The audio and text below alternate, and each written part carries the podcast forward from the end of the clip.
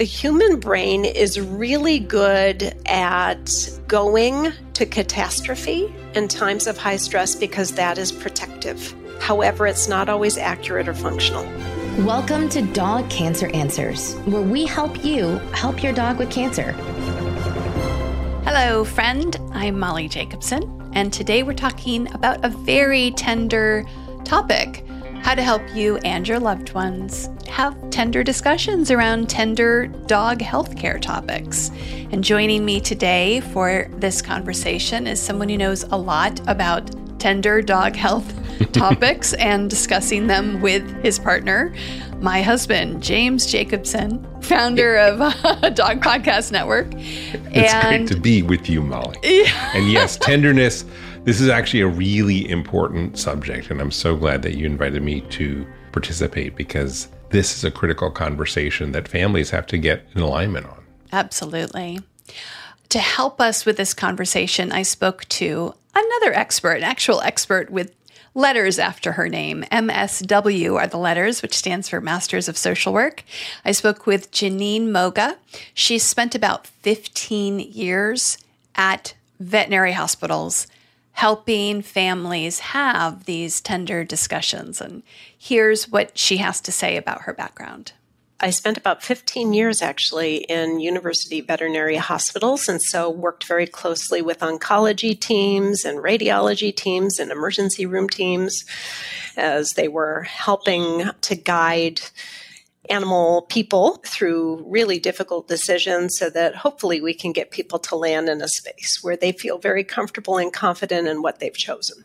Well, that sounds like very difficult work. And it sounds like it's also really important work, Molly. I mean, we all know firsthand how difficult it can be to deal with these types of decisions when it comes to dog cancer. Yes. And isn't it amazing to think about going to a veterinary hospital and having an actual social worker on staff who's available to have a conversation with you. I think every veterinary practice needs that. I, I bet there's a lot of veterinarians listening right now who are like, "Oh, wish I could do that." I love that. I think when you when you booked Miss Moga, I was really excited that I didn't know such a thing existed because obviously when you go to the hospital and you're dealing with, you know, just a small surgery, much less something serious and dire like dog cancer, that you're assigned a social worker. So this is a really cool thing. And I wonder if this is going to be a trend in veterinary medicine. Yes, I wonder because it's so needed, right? It's so difficult to. I think some couples sort of find out that they disagree on very important topics in moments of crisis, right? Right. Well, we have different perceptions, right? You know, we don't always agree on when it comes to what to have for dinner. Right. Can you think of any time in our life when we have maybe had a disagreement on how to treat a dog? Hmm. What steps to take? Are we recording a podcast? Yes. we uh, are recording a podcast. Absolutely. We had to deal with firsthand discussions related to pretty much every dog that was really critically ill and how to deal with that. And luckily, we kind of are both you know, came to the same conclusion, but we had perhaps different perspectives to get there. Right. And it's a difficult conversation. And so I'm really glad that we're able to frame it through this conversation here. Yeah. It's a difficult subject, and then you have very different perspectives. And sometimes it seems like you have much more different perspectives until you get down and lay it all out and understand each other really well. And that's what Jeannine Moga is so good at doing and helping people with. First, I wanted to play you just a little bit of something that she said about differing perspectives and why it's important just to start from that baseline that we need to understand everybody looks at things differently. So here's Jeannine Moga. People perceive things differently. They just understand the situation differently. It might also come from having very different needs. And sometimes those needs also reflect having a different relationship with the patient. Because not every member of a family is going to have um, an equally close relationship, equally bonded relationship with a family pet. Well, that is certainly true when it came to the first dog that you and I had to deal with, Molly. Maui, who is a dog who I'd had for many, many years. You got to meet her in her very senior years, and mm-hmm. she did not have cancer, but she, but she was way up there in age and had all sorts of attendant issues, which I write about in my book, How to Meditate with Your Dog. Right, right. And it was an interesting conversation that we had because you know i was basically i'd spent so much of my bachelorhood days with this little dog that she was basically my my child. Mm-hmm. And so i believe that maui wanted to hold on forever. And you helped me see that you know maybe when a dog is 16 17 years old it isn't always forever and that was a very difficult thing for us to to go through but i'm glad that uh, that we did we resolve it and yeah Well, nature resolved it in part. with a little assistance i mean With there did come a time when, when we yeah. had to put her down at the end Yeah. but it was so obvious at that point Yes, and it was more obvious to me sooner. And less obvious to you until like the day before, right? so Right. that was that. There were two different perspectives at play, and honestly, my perspective was I really loved Maui. I certainly loved you, and I didn't like seeing either one of you suffering the way that you were suffering. But I couldn't see Maui the way you saw her, mm-hmm. and I had to be very, very careful not to overstep my bounds. As Maui's, you know, she liked me, but you were her person. she person. did maui did like you Oh yes, but I was her person. But I you let were you her feed. I let you feed her towards the end to make sure that she that she. Uh, That's how, one of the ways I made good. friends with Maui is that I was the only one who fed her. um, but yeah, that was that was tough, and luckily we did align on the actual values. Like we didn't have any of those heartbreaking discussions that some people have of like one person, for example, is comfortable with euthanasia, doesn't like it, but is comfortable with it, and someone else really is not. Let's listen to Jeannine Moga talk a little bit about what happens when there's a source of conflict from a misalignment of values. Sometimes it's because values are in conflict. So when we have big decisions come up in families, that's when we're really aware that not only might we be thinking about things a little bit differently, it might also be that this is where our slightly different or largely different value systems are coming into play. of course, perception is is one thing, and we can all understand people have different perspectives or perceptions about things. But there are certain things that that feel even deeper and kind of like you know singe at the soul, and mm. those are feelings of guilt. And Jeannine and you talked a little bit about guilt as well. because we are human and how our brains work is that we then instantly start to rewind because we're asking, how in the world did this occur? What did I not do or what did I do wrong that led to this? Because we're just grappling with what is, let alone what we need to do to proceed. And so just that grappling and trying to make sense of the things that don't make sense takes so much energy and so much brain space that we can get really stuck there. And sometimes we don't have the luxury of time. Oh, how true. You don't have the luxury of time when you're making some of these decisions that are so vital when it comes to what's going to happen with your dog. And then you're dealing with the conflict and the families, and it just gets, you know, a little complicated, which is where you want to reach out for some support. And oftentimes that support comes in the form of the people at the vet clinic. Absolutely, because oftentimes you're trying to figure out what is happening and you're feeling guilty that your dog has cancer. You've got all these emotions crashing down on you, and you have to make a decision at this moment. Like in a case of hemangiosarcoma, your dog's bleeding out. Do we do the surgery or not? It's really, really stressful. There are some other really urgent illnesses where you're making a decision in the moment and you're spiraling. It's terrible. So, this is where we get into sort of the advice section. The first piece of advice that Jeannine Moga has for us is don't shoot the messenger. That your veterinarian and their staff are on your side. Let's listen. Your veterinary team, your family veterinarian, the emergency room team, those folks are incredibly invested in companioning people and their pets through these really difficult situations. And they want you to understand your options. They want you to understand as best you can the hows and the whys so that you can then move to what is next.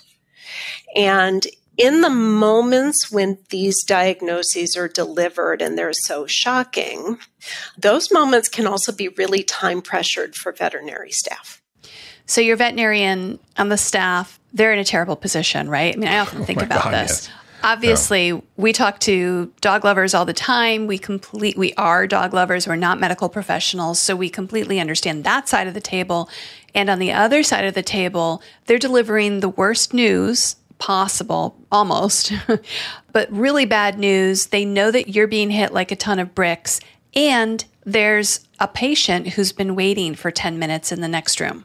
Right. And then there's a wellness check for another dog, and they have so many conflicting things. And so it's easy for us to think, my God, they're not giving the attention to my dog that deserves their undivided attention. And you do pretty much get their undivided attention when they're in the room with you, uh, treating your animal, but they have so many other things to do. And that's where you, and, and that's kind of what we do here at Dog Cancer Answers and at dogcancer.com. Right. That's where you have to step back. That's why we're and, here, and, is to be there for you. exactly. And take a step back. And uh, you and Jeannine talked a little bit about taking a step back and getting that perspective. Yes. Then I encourage clients to go back home, sort of wrap your head and your heart around what is happening. Write down all of your questions and then put a star next to the top three or five and then set up a time to talk to your veterinarian. Make a follow up phone appointment or a follow up in person appointment and take the list. I would probably elaborate three or five. I'd get down all the questions, and some of the questions you may be able to find out on dogcancer.com. But then, obviously, things that are specifically related to your dog is where you want to talk, you know, to your veterinarian and get their perspective because it'll make the conversation a little bit easier. They won't feel like they have to spend an hour or two on the phone or an appointment with you.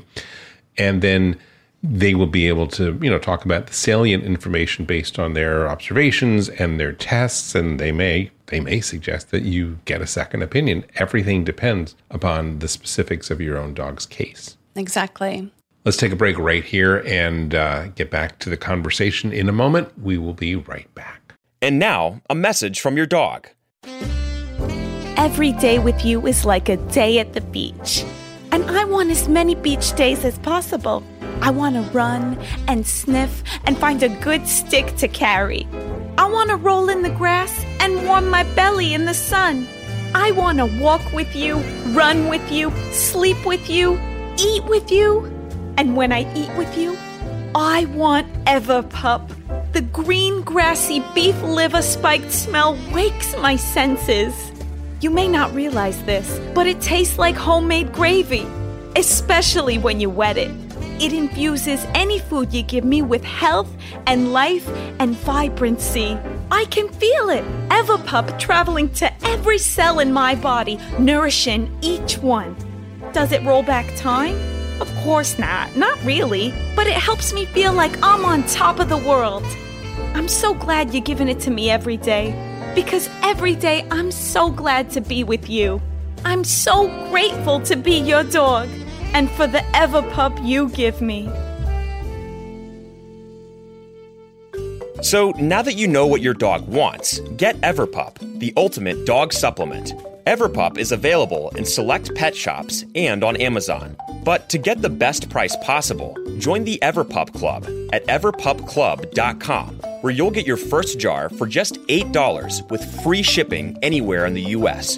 Go to everpupclub.com and use the discount code DPN. That is everpupclub.com. Everpup every day.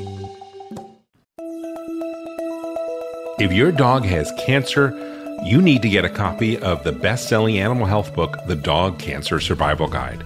Because no matter what you've heard, there are always steps that you can take to help your dog fight and maybe even beat cancer.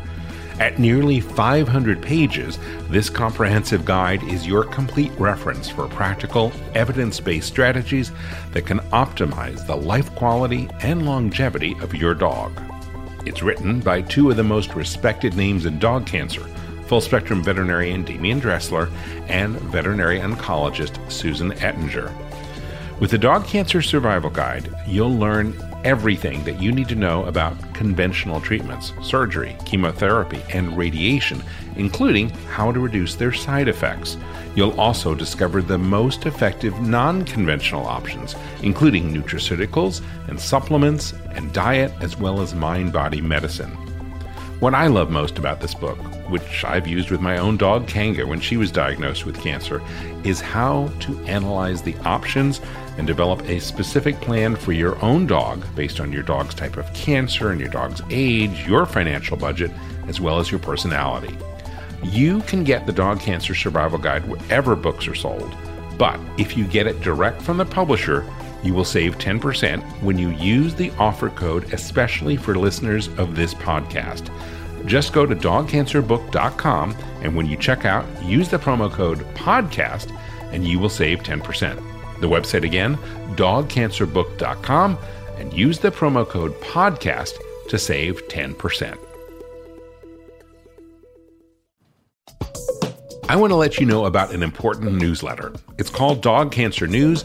Now, with a name like that, it is not for everyone. But if your dog has cancer, you will want to subscribe. That's because every issue features articles that will be helpful, such as low carb dog cancer diet recipes, new clinical trials, financial resources to help pay for cancer care, information on supplements, and lots of other helpful info that your veterinarian may not know or have the time to share with you. Also, when you subscribe to Dog Cancer News, you will get a weekly update on the topics covered on this podcast, along with links and resources. So, how much does Dog Cancer News cost? Well, today you can subscribe for free. It's our gift. For a limited time, you can get a full year's subscription for free, no strings attached. Just go to this website to sign up for the newsletter now, dogcancernews.com. It takes less than 10 seconds to subscribe, and it is totally free. Do it now at dogcancernews.com. Another day is here, and you're ready for it. What to wear? Check. Breakfast, lunch, and dinner? Check. Planning for what's next and how to save for it? That's where Bank of America can help.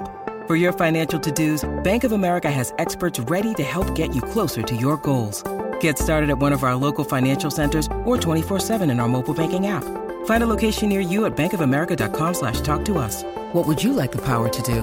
Mobile banking requires downloading the app and is only available for select devices. Message and data rates may apply. Bank of America and a member FDIC. Families have a lot going on. Let OLLY help manage the mental load with new cognitive help supplements for everyone four and up, like delicious Lolly Focus Pops or Lolly Mellow Pops for kids. And for parents, try three new Brainy Chews to help you focus, chill out, or get energized. Find these cognitive health buddies for the whole fam at olly.com. That's O L L Y.com. These statements have not been evaluated by the Food and Drug Administration. This product is not intended to diagnose, treat, cure, or prevent any disease. And we are back. So the next piece of advice that Jeannine Moga had was about note taking. when we take notes in some form, as we are having information shared with us, it does help our brains to organize it and remember it a little bit more successfully. And when someone is sharing information with us about fairly complicated things, it's really easy for us to get overwhelmed and scrambled, especially because so much of what's happening is emotional. So writing it down helps us to recall it later, helps us to organize our thoughts when we're trying to make decisions. Pretty good advice. Write it down, and you do that. Oh, yes, I do. I write it down. I dictate into my phone. I make to dos. I absolutely am the master note taker. Otherwise, I don't remember anything. And that's true all the time, let alone when my brain is under stress.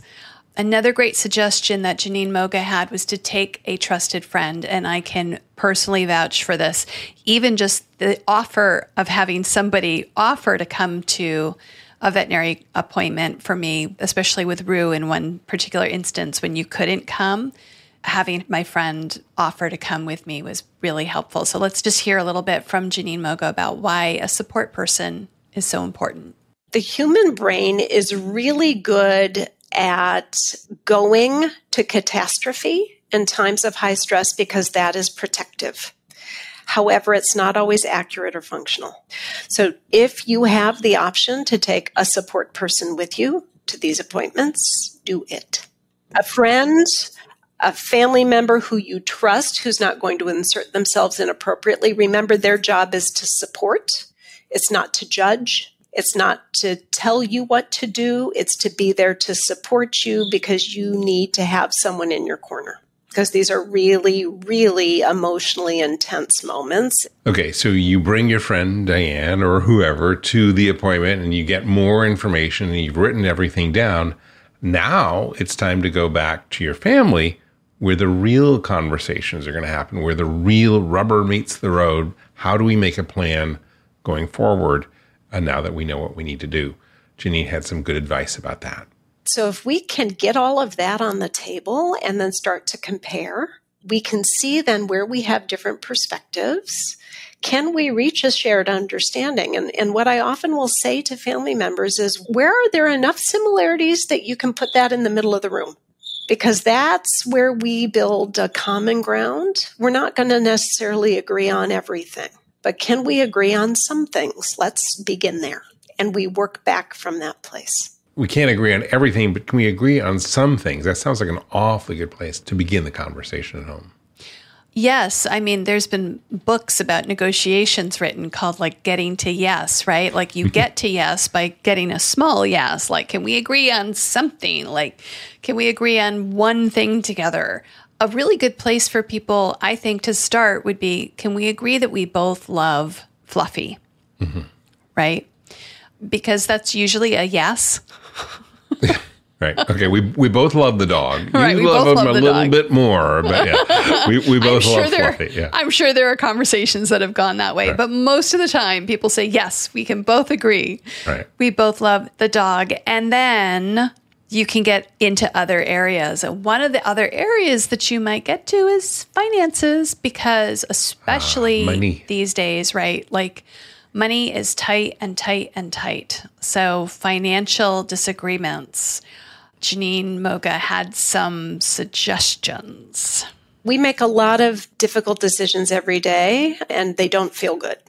Thinking that we're going to make decisions about cancer treatment, even palliative care, without factoring in finances is unrealistic. We talk a lot about finances on dogcancer.com, and we will have some links in today's show notes to those articles and those conversations. We've also covered it on Dog Cancer Answers, and uh, we'll also link to those episodes because finances is a critical thing that so many people have to deal with when they're dealing with dog cancer. Yeah. And disagreements around finances exist in the best of partnerships and and families and those whatever disagreements you've already had about finances can be multiplied exponentially when you're trying to decide how much or how to spend money mm-hmm. on cancer care for your dog. So that's a really important topic and mainly she says don't ignore it. And the other topic that she doesn't want you to ignore is euthanasia. That is one that unfortunately will probably enter the picture in way too many cases of dog cancer and perhaps even in what you're looking at right now. Here's Jeannine Moga.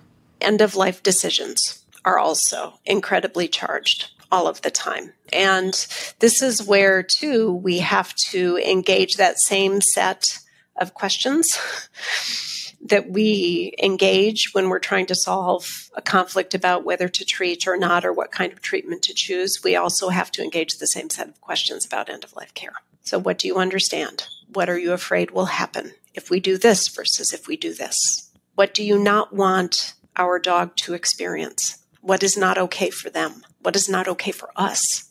And because euthanasia is so final and is also the kind of power none of us wants to hold.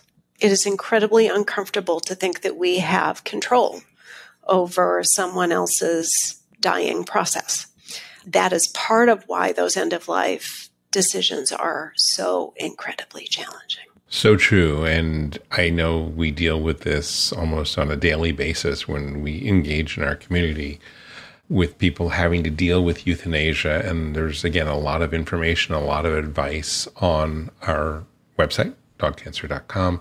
We've had to deal with it. Sometimes it is painful. And even though you're really, really well prepared, you just don't know what's going to happen.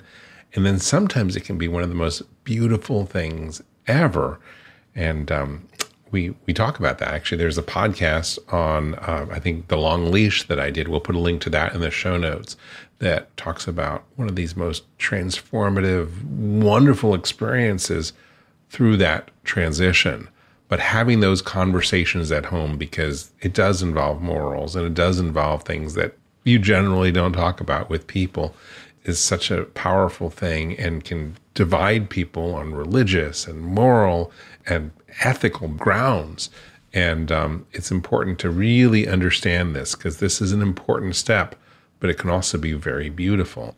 It's why we have so much information on that subject. Yeah, because it's a complex and horrible and sublime subject all at the same time.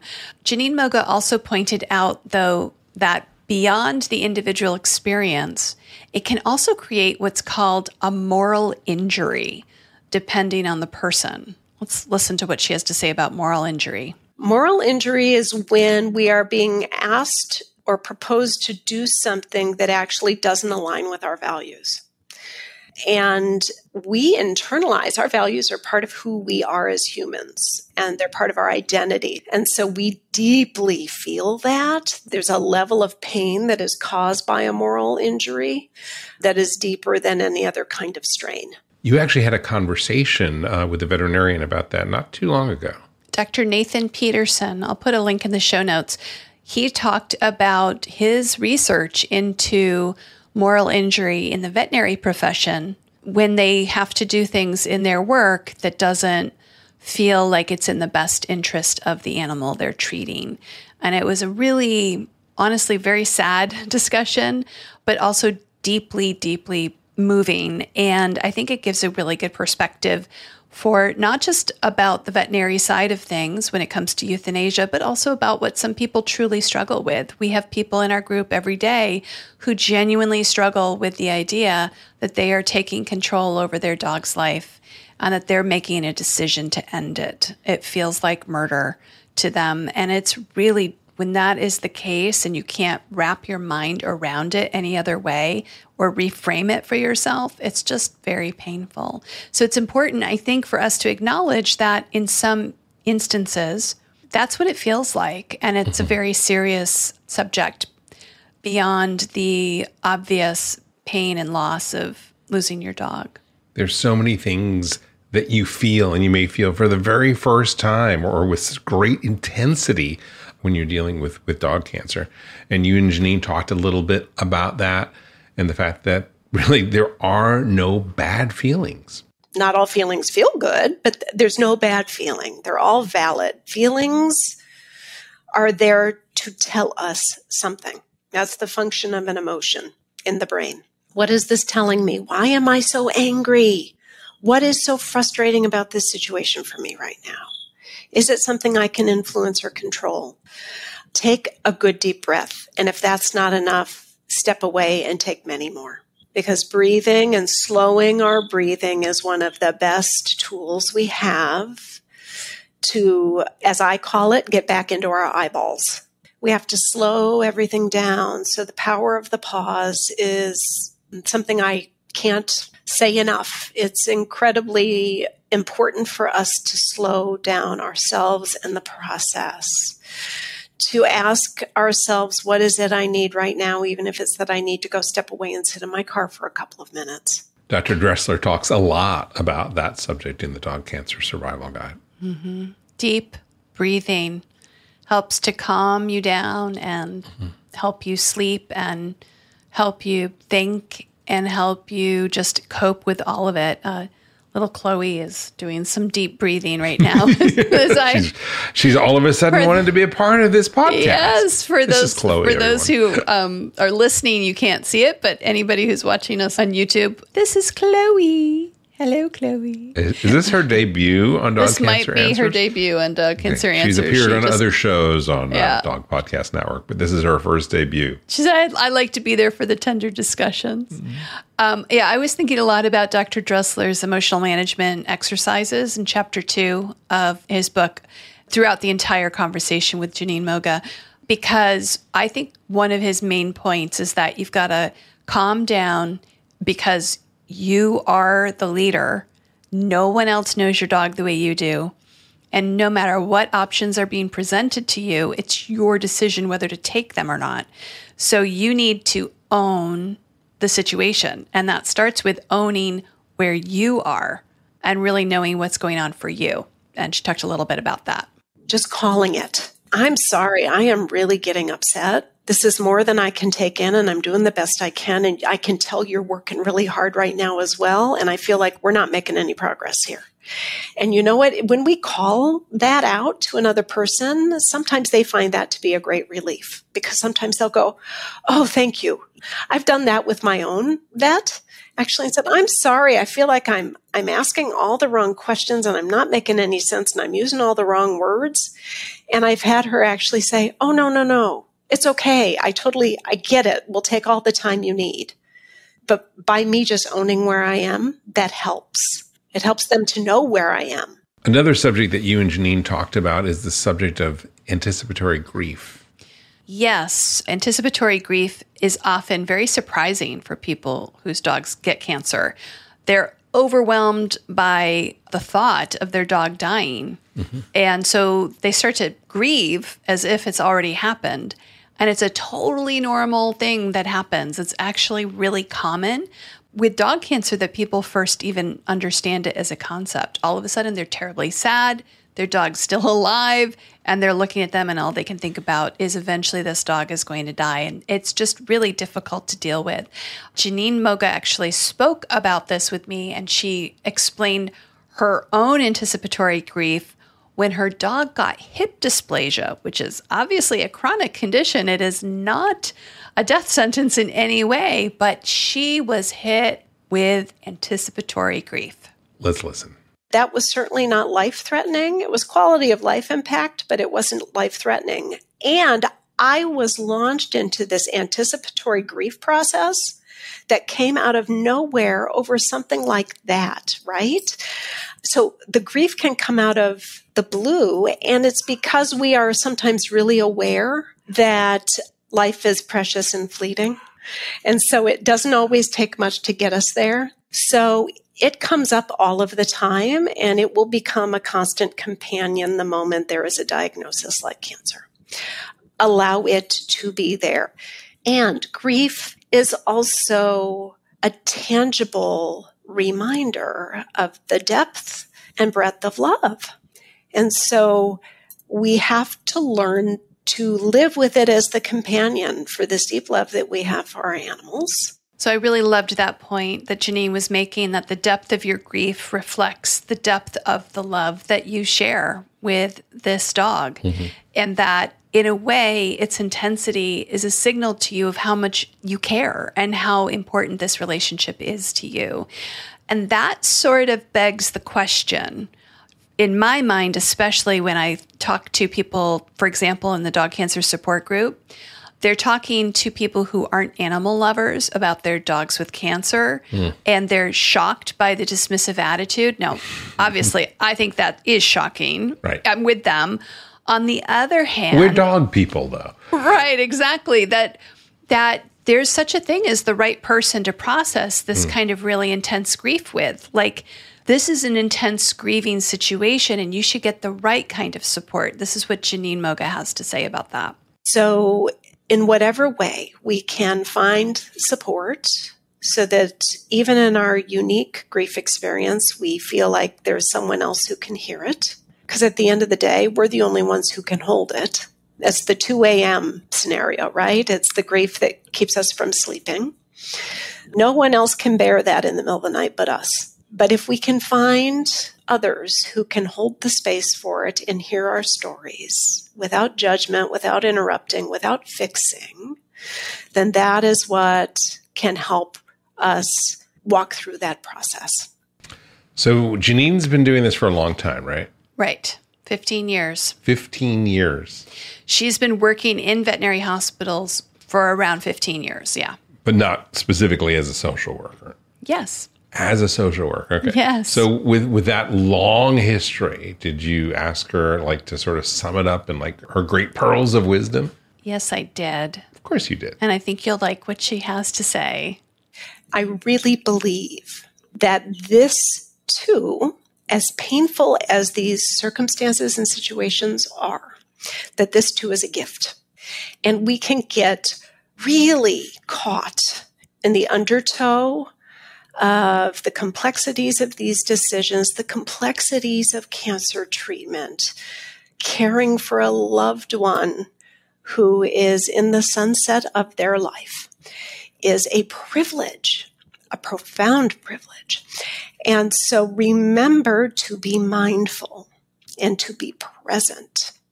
Do whatever it takes to stay in that space, to really just be grateful for every single moment we have because every moment is stolen. Whether we know they have a chronic or terminal disease or not.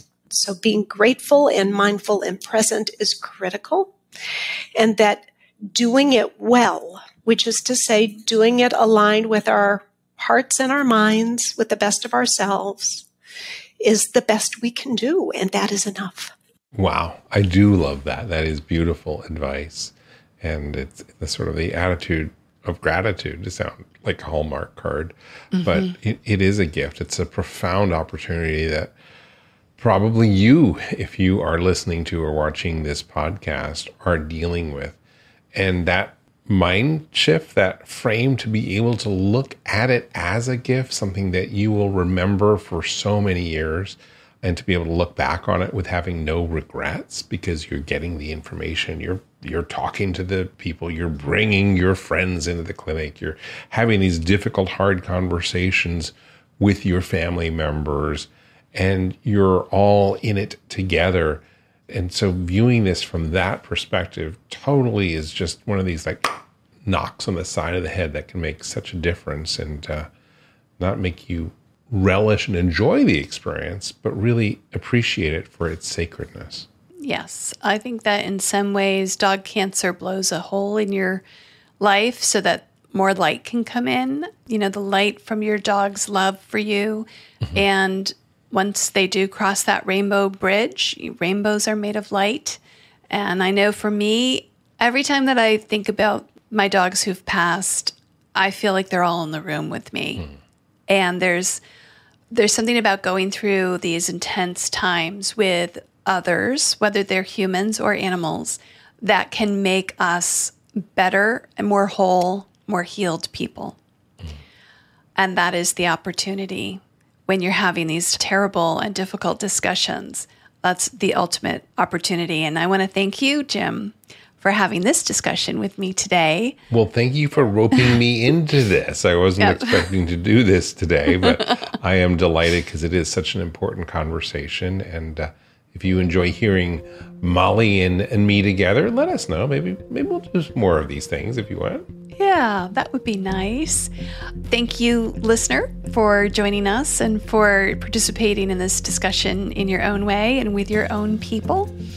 And remember to follow us on the socials. Remember to like us on Facebook and sign up for Dog Cancer News at dogcancernews.com. Go to dogcancer.com for all of the information you need. We're building more and more every day. Don't forget if you have a question for one of our veterinarians, call our listener line at 808 868 3200, and we will possibly use your recording for a future show. Even if your question is not one you have for your current situation, but you know that it would make a great show and help a lot of other people, please call because those questions are sometimes the best, the ones that come from your heart, just donating your voice so we can make a show with it. Really appreciate those. I'm Molly Jacobson. And I'm James Jacobson. on behalf of all of us here at Dog Podcast Network, we want to thank you for joining us today. Take care and give your dog a big hug, and we wish you and your dog a warm aloha. Thank you for listening to Dog Cancer Answers. If you'd like to connect, please visit our website at dogcancer.com or call our listener line at 808 868 3200. And here's a friendly reminder that you probably already know. This podcast is provided for informational and educational purposes only. It's not meant to take the place of the advice you receive from your dog's veterinarian. Only veterinarians who examine your dog can give you veterinary advice or diagnose your dog's medical condition. Your reliance on the information you hear on this podcast is solely at your own risk. If your dog has a specific health problem, contact your veterinarian. Also, please keep in mind that veterinary information can change rapidly. Therefore, some information may be out of date. Dog Cancer Answers is a presentation of Maui Media in association with Dog Podcast Network. Do they ever use radiation to treat transitional cell carcinoma in the bladder? Well, Heather's oncologist is recommending it, but her friends haven't ever heard of it. So is it a good recommendation? Right now on Dog Cancer Answers, Dr. Megan Duffy is talking about the use of radiation in TCC and how to speak frankly with your veterinary oncologist. That's on Dog Cancer Answers. Get it wherever you get your podcasts or at dogcancer.com slash podcast.